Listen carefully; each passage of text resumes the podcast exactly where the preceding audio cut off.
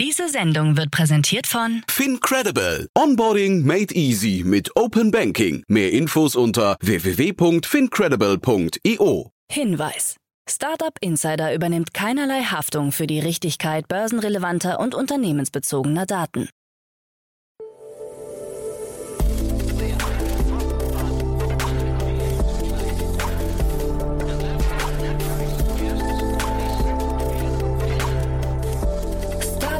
Insider Daily. Morgen Update. Einen wunderschönen guten Morgen und herzlich willkommen zu Startup Insider Daily. Mein Name ist Jan Thomas. Heute ist Dienstag, der 11. Januar. Ja, und das sind heute unsere Themen. N26 startet noch in diesem Jahr mit dem Kryptohandel. Lieferando stellt seinen Fahrern Smartphones und Fahrräder zur Verfügung. Der E-Scooter-Anbieter Spin zieht sich aus Deutschland zurück. Der Spielehersteller Take-Two übernimmt den Farmville-Produzenten Zynga. Und Disney patentiert eine Metaverse-Technologie für seine Themenparks. Heute bei uns zu Gast im Rahmen der Reihe Investments und Exits ist Otto Birnbaum von Revent. Ja, und wir haben über zwei tolle Themen gesprochen. Beides sind Themen, zu denen wir auch heute bzw. morgen die Gründerinnen und Gründer zu Gast haben. Nichtsdestotrotz kurz zur Einordnung. Wir haben gesprochen über Kenby, das ist ein Unternehmen aus dem Pflegebereich, geht total durch die Decke, hat gerade 23,5 Millionen Euro eingesammelt und ich hatte unter anderem Katrin Alberding zu Gast. Das ist eine der drei Gründerinnen, mit der spreche ich morgen. Aber wie gesagt, heute schon die Analyse von Otto. Außerdem habe ich mit Otto gesprochen über die Finanzierungsrunde von O-Strom. Habt ihr vielleicht schon gehört? Das ist ein neuer Stromanbieter, der Menschen incentivieren möchte, weniger Strom zu verbrauchen. Klingt erstmal paradox, ist aber genau das Konzept. Und O-Strom hat gerade 4,4 Millionen Euro eingesammelt, unter anderem von 468 Capital, Global Founders Capital und Übermorgen Ventures. Und darüber habe ich mit Otto gesprochen. Das Gespräch kommt auch sofort nach den Nachrichten mit Anna Dressel. Aber kurz der Hinweis auf nachher.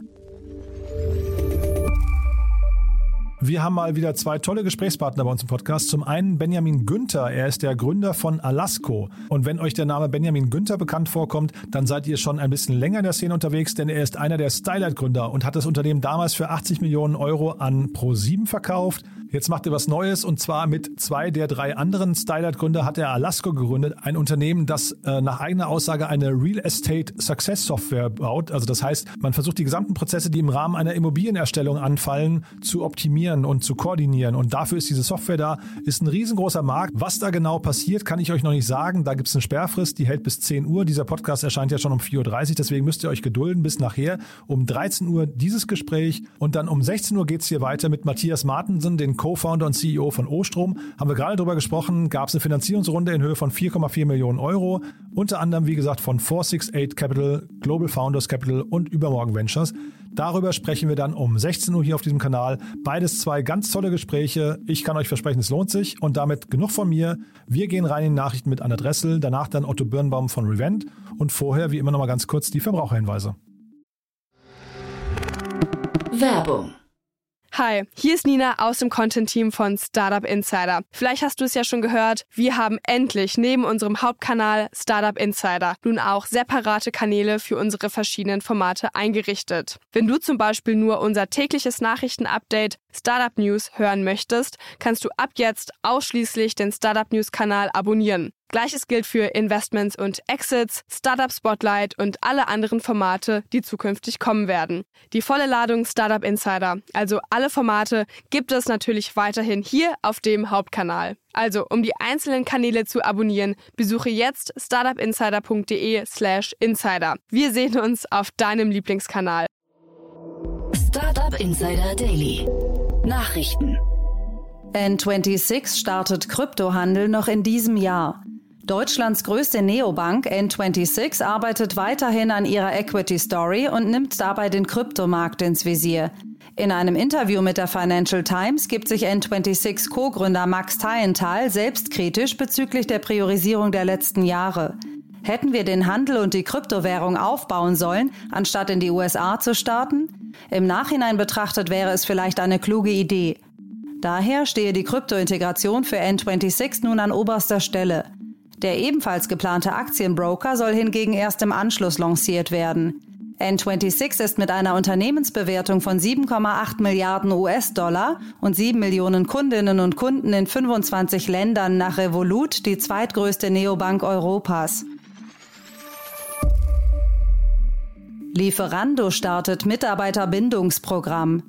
Vor dem Hintergrund des sogenannten Rider-Mangels, also dem grassierenden Engpass an Zustellern, geht der Lieferdienst Lieferando in die Offensive und kündigt an, die Löhne der rund 10.000 Kuriere in Deutschland zu erhöhen und gleichzeitig jedem ein wasserdichtes und stoßfestes Dienst-Smartphone zur Verfügung zu stellen. Auch sollten die Fahrer die Wahl zwischen einem vom Arbeitgeber gestellten Fahrrad, einem Leasingrad oder ihrem eigenen Fahrrad mit lohnergänzender Kilometerpauschale erhalten.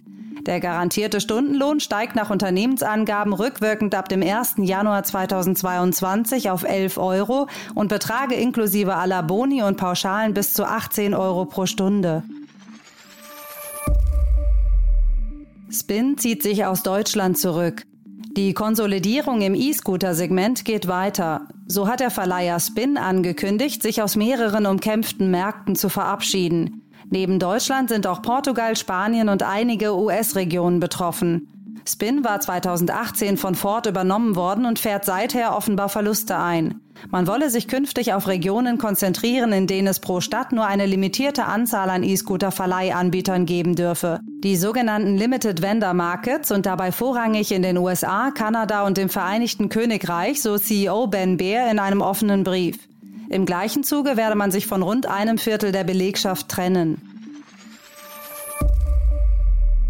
Jedes siebte Unternehmen fürchtet Corona-Insolvenz.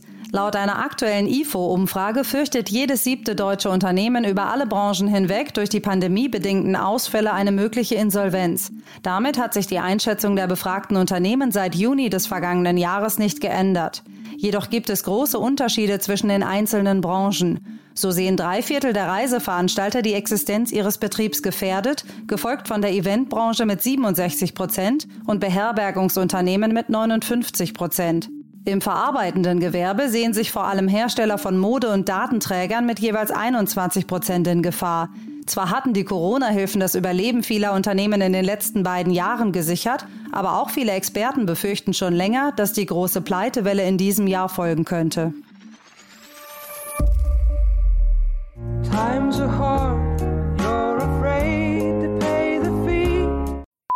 DSGVO-Bußgelder erreichen Milliardenschwelle. Nachdem die EU-weite Datenschutzgrundverordnung DSGVO im Jahr 2018 gestartet ist, nehmen die damit verbundenen Bußgelder stetig zu. Laut einer Analyse des VPN-Dienstes Atlas VPN haben sie im Jahr 2021 erstmals den Wert von einer Milliarde Euro überschritten. Dabei handelt es sich im Vergleich zum Vorjahr um eine Steigerung von satten 521 Prozent. Insgesamt seien im vergangenen Jahr 412 Bußgelder verhängt worden. Die höchsten Strafen gingen dabei an die US-Konzerne Amazon mit 746 Millionen Euro und WhatsApp mit einer Geldstrafe in Höhe von 225 Millionen Euro. Take-Two übernimmt Zynga. Der durch die Farmville-Reihe bekannt gewordene Browser-Game-Anbieter Zynga wird vom Videogame-Publisher Take-Two Interactive übernommen. Dabei werde der Macher von Browser-Games mit mehr als 12 Milliarden Dollar bewertet, so der US-Konzern am Montag. Zynga verzeichnet nach eigenen Angaben monatlich etwa 134 Millionen Spieler und vermeldete für das abgelaufene Jahr einen Umsatz von 1,97 Milliarden Dollar bei einem operativen Verlust von rund 370 Millionen Dollar.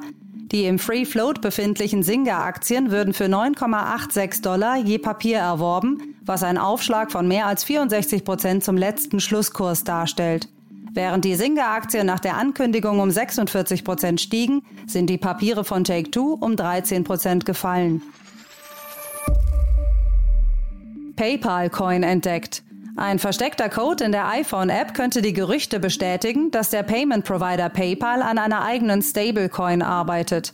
Dem Nachrichtendienst Bloomberg wurden Hinweise eines Developers zugespielt, die Bilder eines versteckten Codes und Bilder der Arbeit an einem sogenannten PayPal-Coin inklusive eigenem Logo zeigen, der durch den US-Dollar gedeckt sein würde. Marktbeobachter spekulieren bereits seit geraumer Zeit auf die Einführung eines eigenen PayPal Stablecoins als Teil seiner Kryptowährungsoffensive. Schon im Mai letzten Jahres hatten anonyme Quellen mitgeteilt, dass PayPal Gespräche mit Drittanbieter-Startups im Kryptobereich führt. Disney patentiert Metaverse-Technologie für Themenparks. In der letzten Dezemberwoche wurde dem Disney-Konzern ein Patent für einen Virtual World Simulator erteilt. Dieses Patent würde es Disney erlauben, 3D-Bilder und virtuelle Effekte auf physische Räume zu projizieren und hebt die Fähigkeit des Simulators hervor, gemeinsame Erlebnisse in der virtuellen Welt zu schaffen, ohne dass Headsets oder mobile Geräte benötigt werden. Dazu Disneys CEO Bob Chapek während der Telefonkonferenz. Unsere bisherigen Bemühungen sind nur ein Prolog für eine Zeit, in der wir die physische und die digitale Welt noch enger miteinander verbinden können, um in unserem eigenen Disney-Metaverse Geschichten ohne Grenzen zu erzählen. Sofern die Technologie hält, was Chapek verspricht, könnte das Metaverse somit Einzug in die physische Welt halten, beispielsweise im Rahmen eines Theme Park Metaverse. Model wurde mit Apple AirTag verfolgt. Die Tracking-Technologie von Apple gerät immer wieder in die Negativschlagzeilen. Dabei war zuerst von Autodieben zu lesen, die teure Fahrzeuge mit AirTags verfolgen. Jetzt berichtet das US-Model Brooke Nader, dass man ihr mit dem Apple-Tracker nachspioniert habe. Jemand habe ihr einen AirTag in ihrem Mantel versteckt und sie mehrere Stunden lang verfolgt, so Nader in einer Instagram-Story. Zwar könne die eingebaute Anti-Stalking-Funktion des Betriebssystems iOS Warntöne von sich geben, wenn sich fremde AirTags in der Nähe befinden, dieses habe aber laut Nader erst nach mehreren Stunden Alarm geschlagen.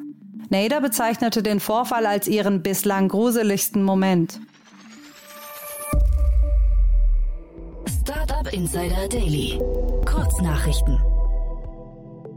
Nach einem Zwischenfall mit Daten aus der Luca-App kritisieren Politiker von Grünen und FDP in Baden-Württemberg das Tool und rufen Nutzer dazu auf, die App von ihren Smartphones zu löschen.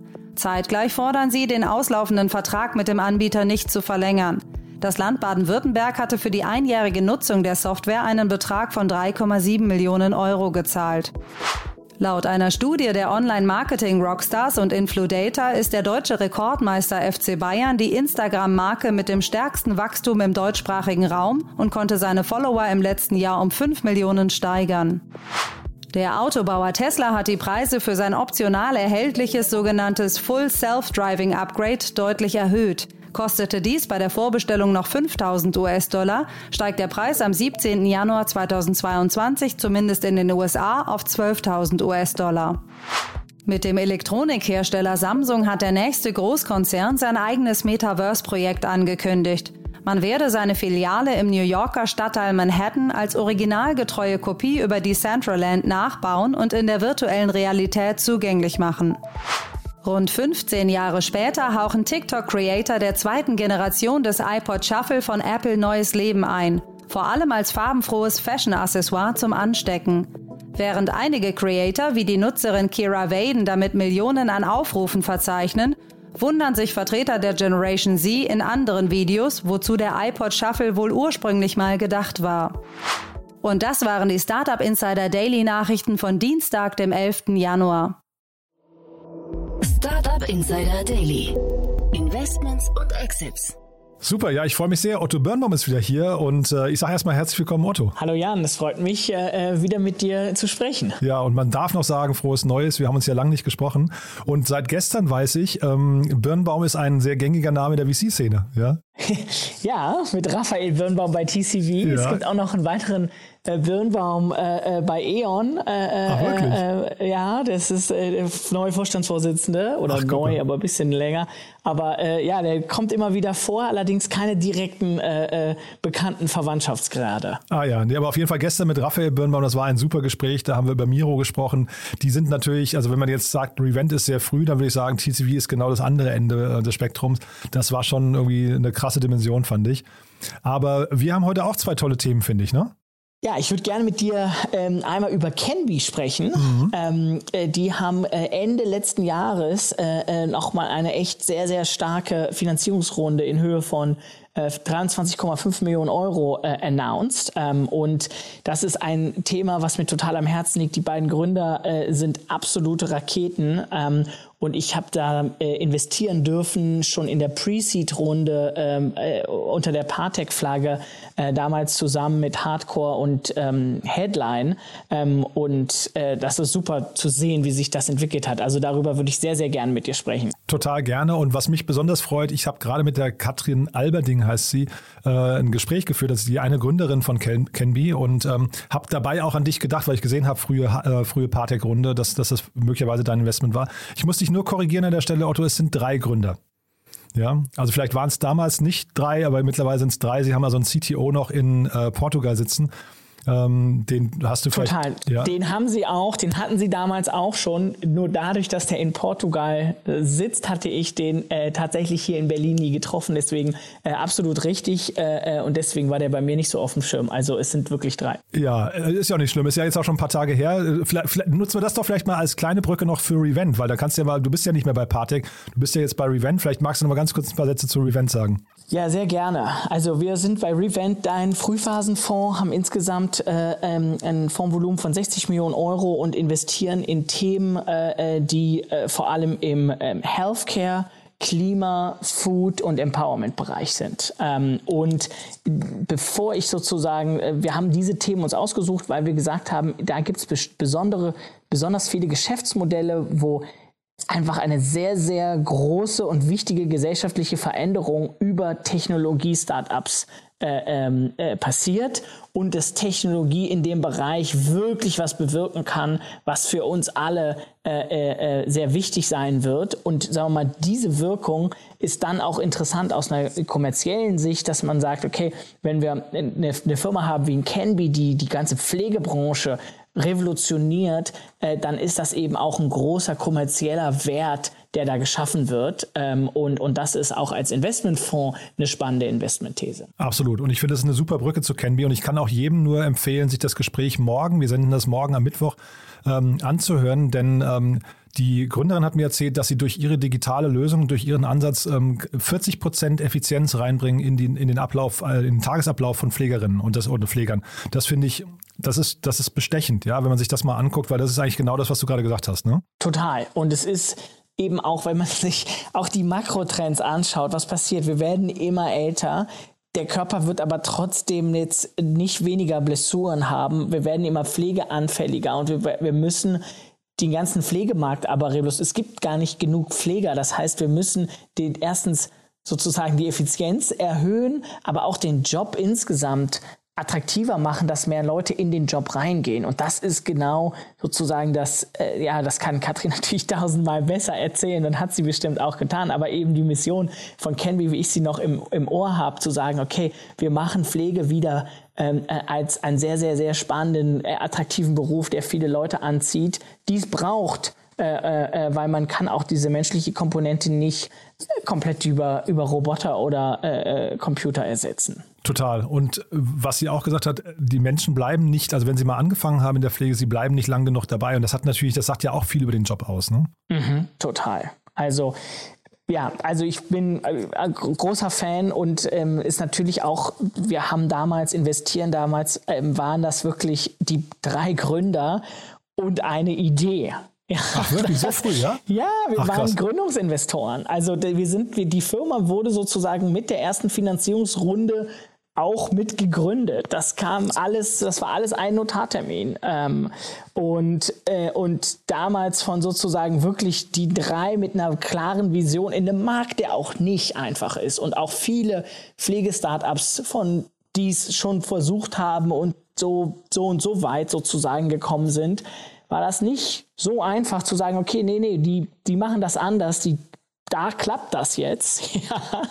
ähm, also das war schon, äh, sagen wir mal, sehr, sehr viel einfach auch ähm, äh, an die Person äh, der drei Gründer, also äh, Katrin Clemens und, und ihren CTO. Äh, das war wirklich ganz klar äh, ähm, die, die Investmentthese damals. Und jetzt zu sehen, dass sie über 300 Angestellte haben oder über ein Team von 300 Leuten, die die sozusagen eng, die auf der Canby-Plattform sind, ist es natürlich, erfreut mein Investorenherz immens. Nee, total. Und was ich dann auch spannend finde, ist vielleicht mal eine kurze Seitennotiz, aber ähm, man redet ja in der, in der Startup-Welt immer von Sparkling VCs, ne, von der Strahlkraft bestimmter äh, Investoren. Und das scheint ja hier genau der Fall zu sein. Wenn jemand wie ihr dann, also Partec ist ja jetzt nicht, also jetzt, ich meine jetzt nicht dich persönlich, sondern Partec an sich ist ja wirklich eine, eine tolle Marke, ja, die etabliert ist. Die zieht dann auch andere Investoren wieder an und äh, schafft vielleicht auch Vertrauen für Folgeinvestment, weil da die, also die Investoren, die danach investiert haben, das ist ja das Who is Who der Szene mal wieder, ne? Ja, also die haben da eine sehr, sehr starke Seed-Runde von Red Alpine ähm, äh, nach dieser Pre-Seed-Runde sozusagen gemacht. Die, die allererste Finanzierungsrunde war Partec, Head, ähm, Headline und Hardcore. Ach, das ähm, waren schon die drei. Das waren schon die drei. Ach so, okay. Und da muss man dazu auch sagen, das war wirklich äh, auch Hardcore und Headline, die das hauptsächlich getrieben haben. Und Patek hat eher ein kleineres Ticket mit dazu gemacht. Und Headline, glaube ich, Christian Miele hat sie erwähnt, ne? Genau, Christian ja. Miele und von Hardcore hat das Levin Bunz gemacht. Das waren schon wirklich die, die, die, auch noch, noch früher und sich noch stärker damit auseinandergesetzt haben. Jetzt die aktuelle Runde, ne? Wir haben 23,5 Millionen Euro insgesamt. Und Endeavor Vision, die kenne ich offen gestanden jetzt nicht. Jetzt habe ich gerade gesagt, Who is Who, die kenne ich nicht. Äh, Muschler Ventures ist noch dabei und dann eben die ganzen Altinvestoren sind alle mitgezogen. Ne? Also Endeavor Vision ist großer Investor in den, im Healthcare-Bereich aus den USA.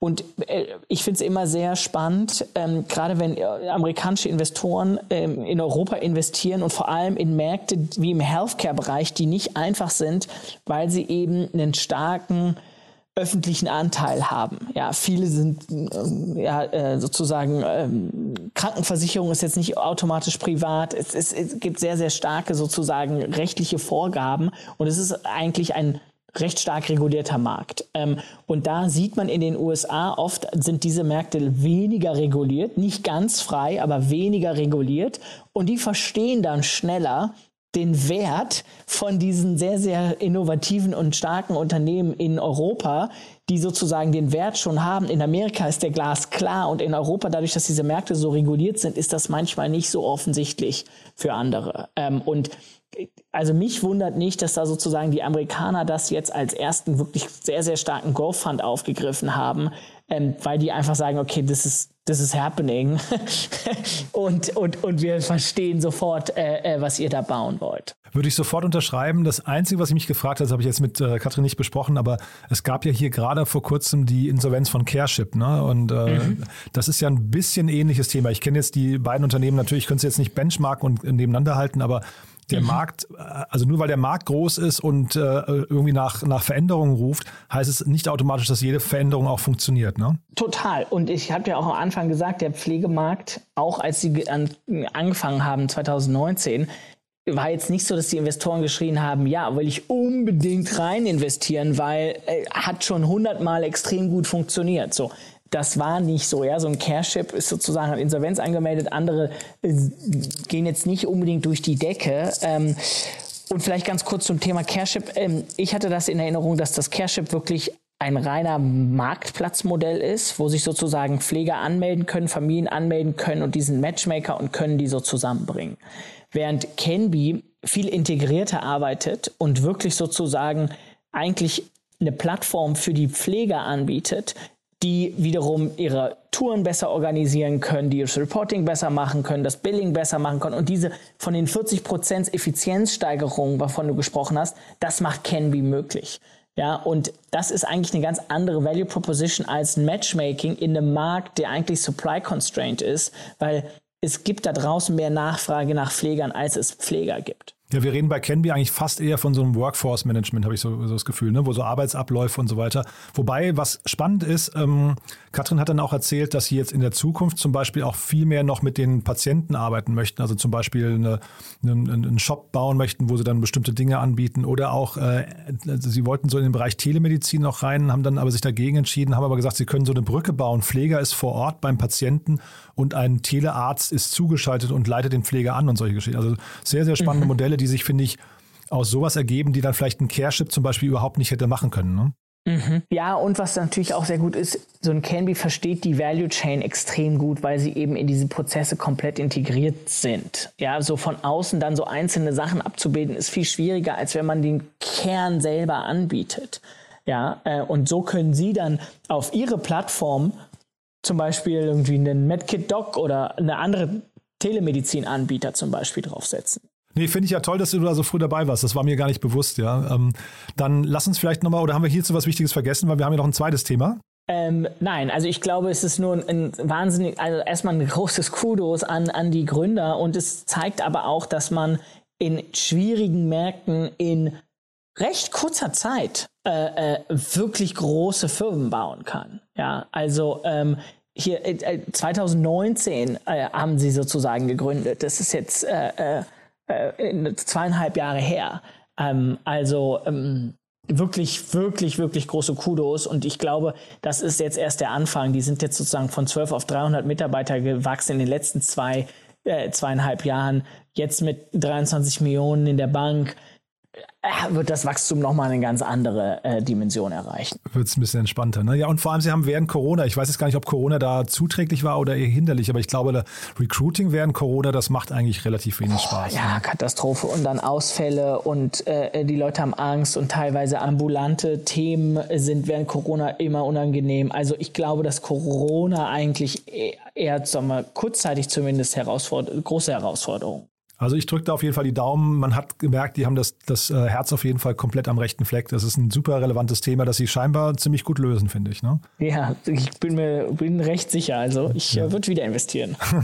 Und das nächste Thema, hast du mir im Vorfeld gesagt, wäre eigentlich auch ein Thema für euch gewesen, ne? Ja, sehr spannend. Ähm, O-Strom ähm, heißt die Firma, ähm, hat jetzt gerade 4,4 ähm, Millionen nochmal eingesammelt. Ähm, Hauptinvestoren sind äh, Global Founders Capital, äh, 468 Capital, äh, mit investiert sind aber auch Übermorgen Ventures ähm, und, und äh, bekannte Angels wie Erik äh, äh, Walfors, äh, Philipp Klöckner. Ähm, sehr spannendes Modell. Äh, was die machen, ist, die sagen, okay, wir sind ein Stromanbieter, der eigentlich ein Geschäftsmodell so aufbauen möchte, dass wir ein Incentive haben, dass die Kunden weniger Strom verbrauchen. ja, weil die aktuelles Geschäftsmodell ist, du kaufst einen Stromanbieter und zahlst pro Kilowattstunde. Das heißt, der Anbieter hat eigentlich ein Interesse daran, dass du maximal Strom verbrauchst. Umso mehr Strom verbrauchst, desto höher dein Umsatz und Marge. Was die sagen ist, okay, wir drehen die Sache um, zahlst uns ein Fixfee von 10 Euro im Monat und wir reichen die gleichen Kosten, die wir haben pro Stromkreis, pro Kilowattstunde, direkt eins zu eins weiter.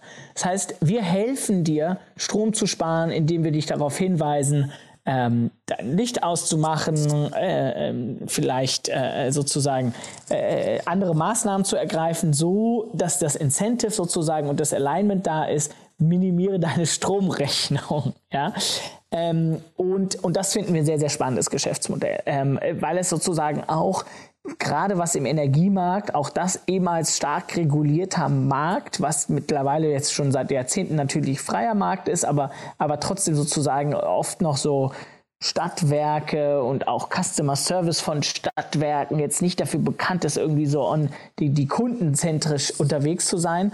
Die sagen eben, wir setzen äh, Front Middle Center die Kunden rein und wir bauen ein ganzes neues Geschäftsmodell, was wirklich den Kunden auf den, in den Fokus setzt. Ähm, und das das ist kein dünnes Brett, ja.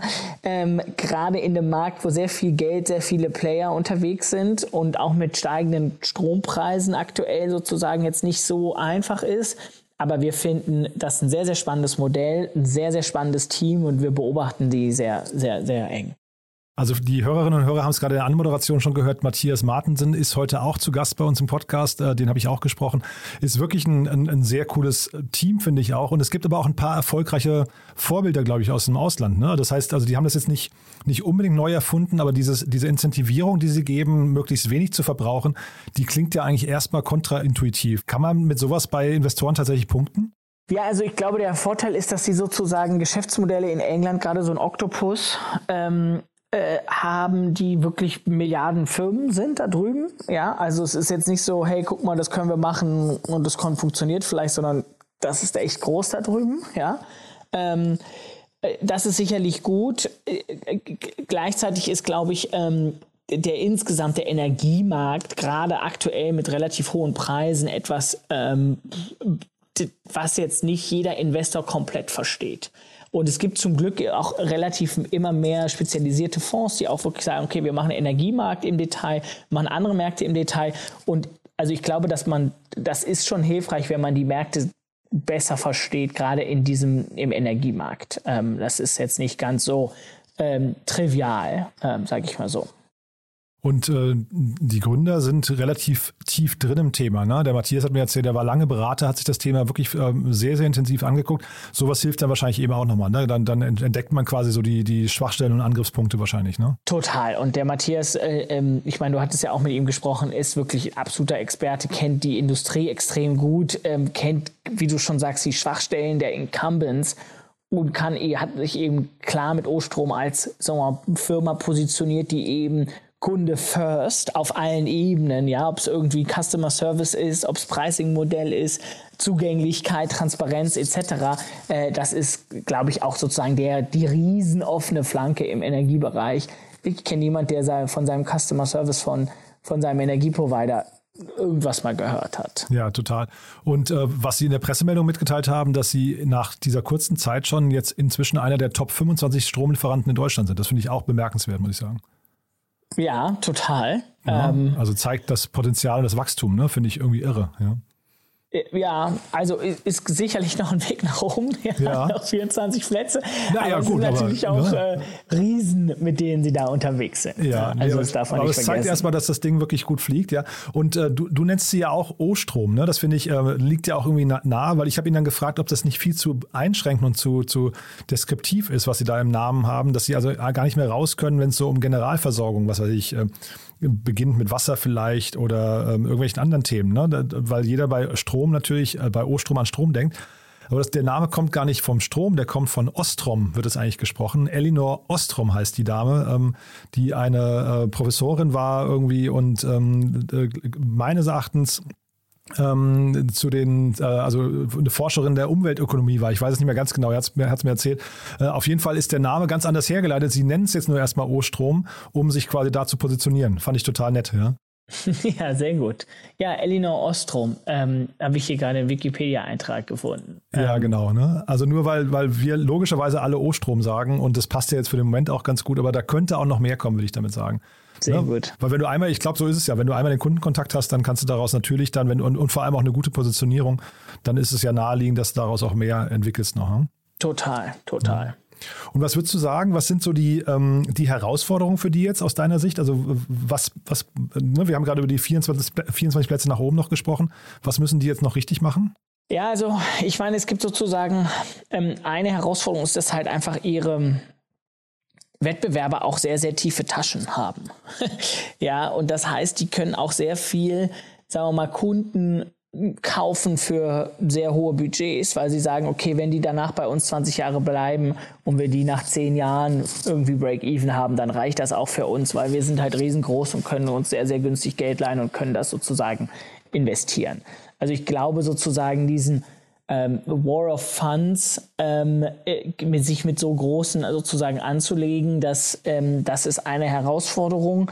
Ähm, gleichzeitig aber auch attraktiv, weil wie wir alle wissen, äh, ähm, wenn die Großen sozusagen merken, hm, wir kommen hier nicht weiter und die Kleinen sind sozusagen agil und stark und haben eine super Value Proposition, dann ist das sozusagen auch ein unmöglicher äh, äh, äh, Käufer äh, dann zu einem späteren Zeitpunkt. Ähm, also das ist, ich glaube aber, das wird insgesamt schon, schon, schon ein Thema. Und die andere Sache, dass ins, für das Geschäftsmodell ist es einfach, ist es noch besser, fallende Preise im Strommarkt zu haben. Das heißt, ich glaube, interessant wird, wann sich jetzt hoffentlich im nächsten Jahr sozusagen die Strompreisentwicklung umdrehen wird und wir so eine Spitze erreicht haben und es sozusagen wieder nach unten geht. Und dann wird das Modell noch viel interessanter, weil dann können Sie sozusagen das besonders gut ausspielen und sagen, hey, guck mal, dein Strompreis ist den letzten Monaten gefallen, du hättest davon profitieren können, wenn du bei uns bist, weil wir geben dir direkt den Strompreis weiter. Ja, sie machen halt eben, das darf man auch nicht vergessen, sie haben wirklich, einen, er hat seinen Tech-Stack äh, erwähnt, sie haben ihr Marketing-Stack erwähnt, das heißt, sie gehen ganz, ganz anders vor als irgendwie etablierte, vor allem so Stadtwerke und solche Geschichten. Ne? Ähm, das heißt, ich kann mir schon vorstellen, dass sie an der Stelle extrem gute Kostenvorteile sich auch irgendwie erarbeiten können, weil du jetzt gerade sagst, tiefe Taschen und so weiter. Ich kann mir vorstellen, das ist ja auch ein endliches Modell. Irgendwann kommen ja so viel clevere Competitor um die Ecke, die dann äh, auch dafür, sagen, dafür sorgen, dass du nicht mehr in zehn Jahren deinen, deinen Kunden monetarisieren kannst, dass diese Sicherheit vielleicht auch verschwindet. Ne? Mm. Ja. Was ich äh, vielleicht nochmal spannend finde, äh, nur, nur kurz, das wollte ich eigentlich mit dem Matthias noch besprechen. Ich habe mal, ähm, und das vielleicht mal so für die Hörerinnen und Hörer nur mal als Gedankenanstoß, ich habe mal irgendwann einen sehr, sehr schlauen Satz gehört von dem Daniel Rettig. Das ist der, äh, weiß nicht, Redaktionsleiter, glaube ich, von dem Magazin Ada und die haben auch einen Podcast, also ein, ein Zukunftsmagazin. Und der hat mal, weil wir, wir kennen das ja alle, wir, also alle oder Menschen lassen ja immer mal das Licht irgendwo an, in irgendeinem Raum. Ne? Du gehst aus dem Bad raus, vergisst das Licht oder im Schlafzimmer oder sowas und denkst nicht so richtig drüber nach, ähm, das Licht auszumachen. Und der hat einfach gesagt, man muss das einfach mal vergleichen mit einem Wasserhahn. Ja, du würdest ja auch nicht aus dem Raum rausgehen und das Wasser laufen lassen. Und das finde ich so eine spannende Geschichte, die einem vielleicht auch noch mal vor Augen führt, dass man eigentlich viel mehr darüber nachdenken muss, dass wir alle anfangen müssen, Strom zu sparen. Total. Also und, und ich glaube, was, was auch noch mal sehr, sehr spannend sein wird, wenn wir wirklich in den nächsten Jahren ähm, viel, viel mehr Solar- und Batteriesysteme äh, einfangen werden, aufzubauen. Und also ich kenne das sozusagen noch aus meinen, meinen Solarzeiten also da ist auch wirklich, da kommt man schon schnell zu 80, 90 Prozent Unabhängigkeit, indem man einfach den Strom wirklich aus der Sonne abfängt, speichert und dann abgibt, wenn du ihn sozusagen brauchst. Also das wird auch nochmal sehr, sehr spannend, äh, äh, da einfach auf, eine, auf einen, ja, einen neutralen Footprint zu kommen indem man ihn selber produziert. Und das glaube ich auch übrigens ähm, Stichwort Marke, ne? dass so ein O-Strom hinterher auch darüber punkten kann, dass sie halt sich einfach ganz anders positionieren als so die großen etablierten, äh, ne? du hast gerade vorhin von deinem, von deinem Namensvetter gesprochen, ähm, aber dass, ne, dass so die ganzen äh, etablierten eben möglicherweise Probleme haben, weil sie eigentlich für eine alte Generation von auch weiß nicht, ähm, wenig Nachhaltigkeit und wenig, wenig Umweltverständnis vielleicht stehen. Und dass jetzt die Generation, die so nachwächst, vielleicht dann eben auch entsprechenden, wir sehen es ja an Fridays for Futures und so, entsprechenden Druck macht, ne? Ja, total. Glaube ich auch. Und das ist eben auch sozusagen die Power of a Startup, ist eben, ist Brand, ist Geschwindigkeit, ist Tech-Stack, ganz klar. Die Tech-Stacks von von den Banken und Stromanbietern, die möchte man gar nicht sehen. Das sind, die haben teilweise hunderte, tausende von Entwicklern, die einfach nur das existierende System am Leben erhalten. Ähm, und das ist natürlich wirklich sozusagen der Charme äh, von den Challengern. Ja, er sprach andersrum von einem Unternehmen, das er von Ihnen kennt, wo er sagte, da gab es dann auf 100 Mitarbeiter einen Entwickler. Das, das ist das umgekehrte Modell, ja? Ja, da muss man sich dann anfragen, wie viele Mitarbeiter haben Sie und dann bist du schnell bei der Zahl, ja. Genau. Ne?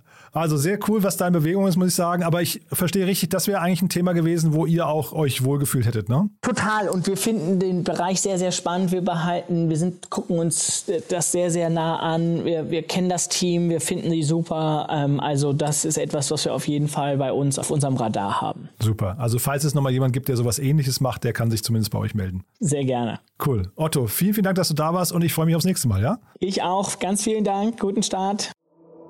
Startup Insider Daily, der tägliche Nachrichtenpodcast der deutschen Startup-Szene. So, das war's. Das war Otto Birnbaum von Revent. Und ja, damit sind wir durch für heute Vormittag. Kurz nochmal der Hinweis auf nachher. Um 13 Uhr geht's hier, wie gesagt, weiter mit Benjamin Günther, dem Co-Founder von Alasco. Worum es dabei geht, kann ich euch noch nicht genau sagen, aber es lohnt sich nachher reinzuschalten. Und um 16 Uhr lohnt es sich nicht minder. Da ist dann bei uns zu Gast Matthias Martensen, der Co-Founder und CEO von Ostrom. Ein tolles Thema, muss ich sagen. Hat mir richtig viel Spaß gemacht. Fragt euch einfach mal selbst, ob ihr überhaupt eine Idee haben könntet, wie man einen Stromanbieter aufbaut. Ich hatte keine und habe mir das erklären lassen, hat großen Spaß gemacht. Und O-Strom ist mittlerweile zumindest nach eigener Aussage einer der 25 größten Stromanbieter in Deutschland. Wie schafft man sowas in so einer kurzen Zeit? O-Strom gibt es gerade mal ein Jahr. Das alles, wie gesagt, nachher um 16 Uhr. Ich kann versprechen, es lohnt sich. Bis dahin euch erstmal einen wunderschönen Tag und nicht vergessen, eine kurze Bewertung auf Spotify, einmal kurz auf 5 Sterne drücken. Damit helft ihr uns am allermeisten, diesen Podcast bekannt zu machen. Dafür vielen, vielen Dank und ja, wie gesagt, bis nachher. Hoffentlich. Ciao, ciao. Diese Sendung wurde präsentiert von Fincredible. Onboarding made easy mit Open Banking. Mehr Infos unter www.fincredible.io.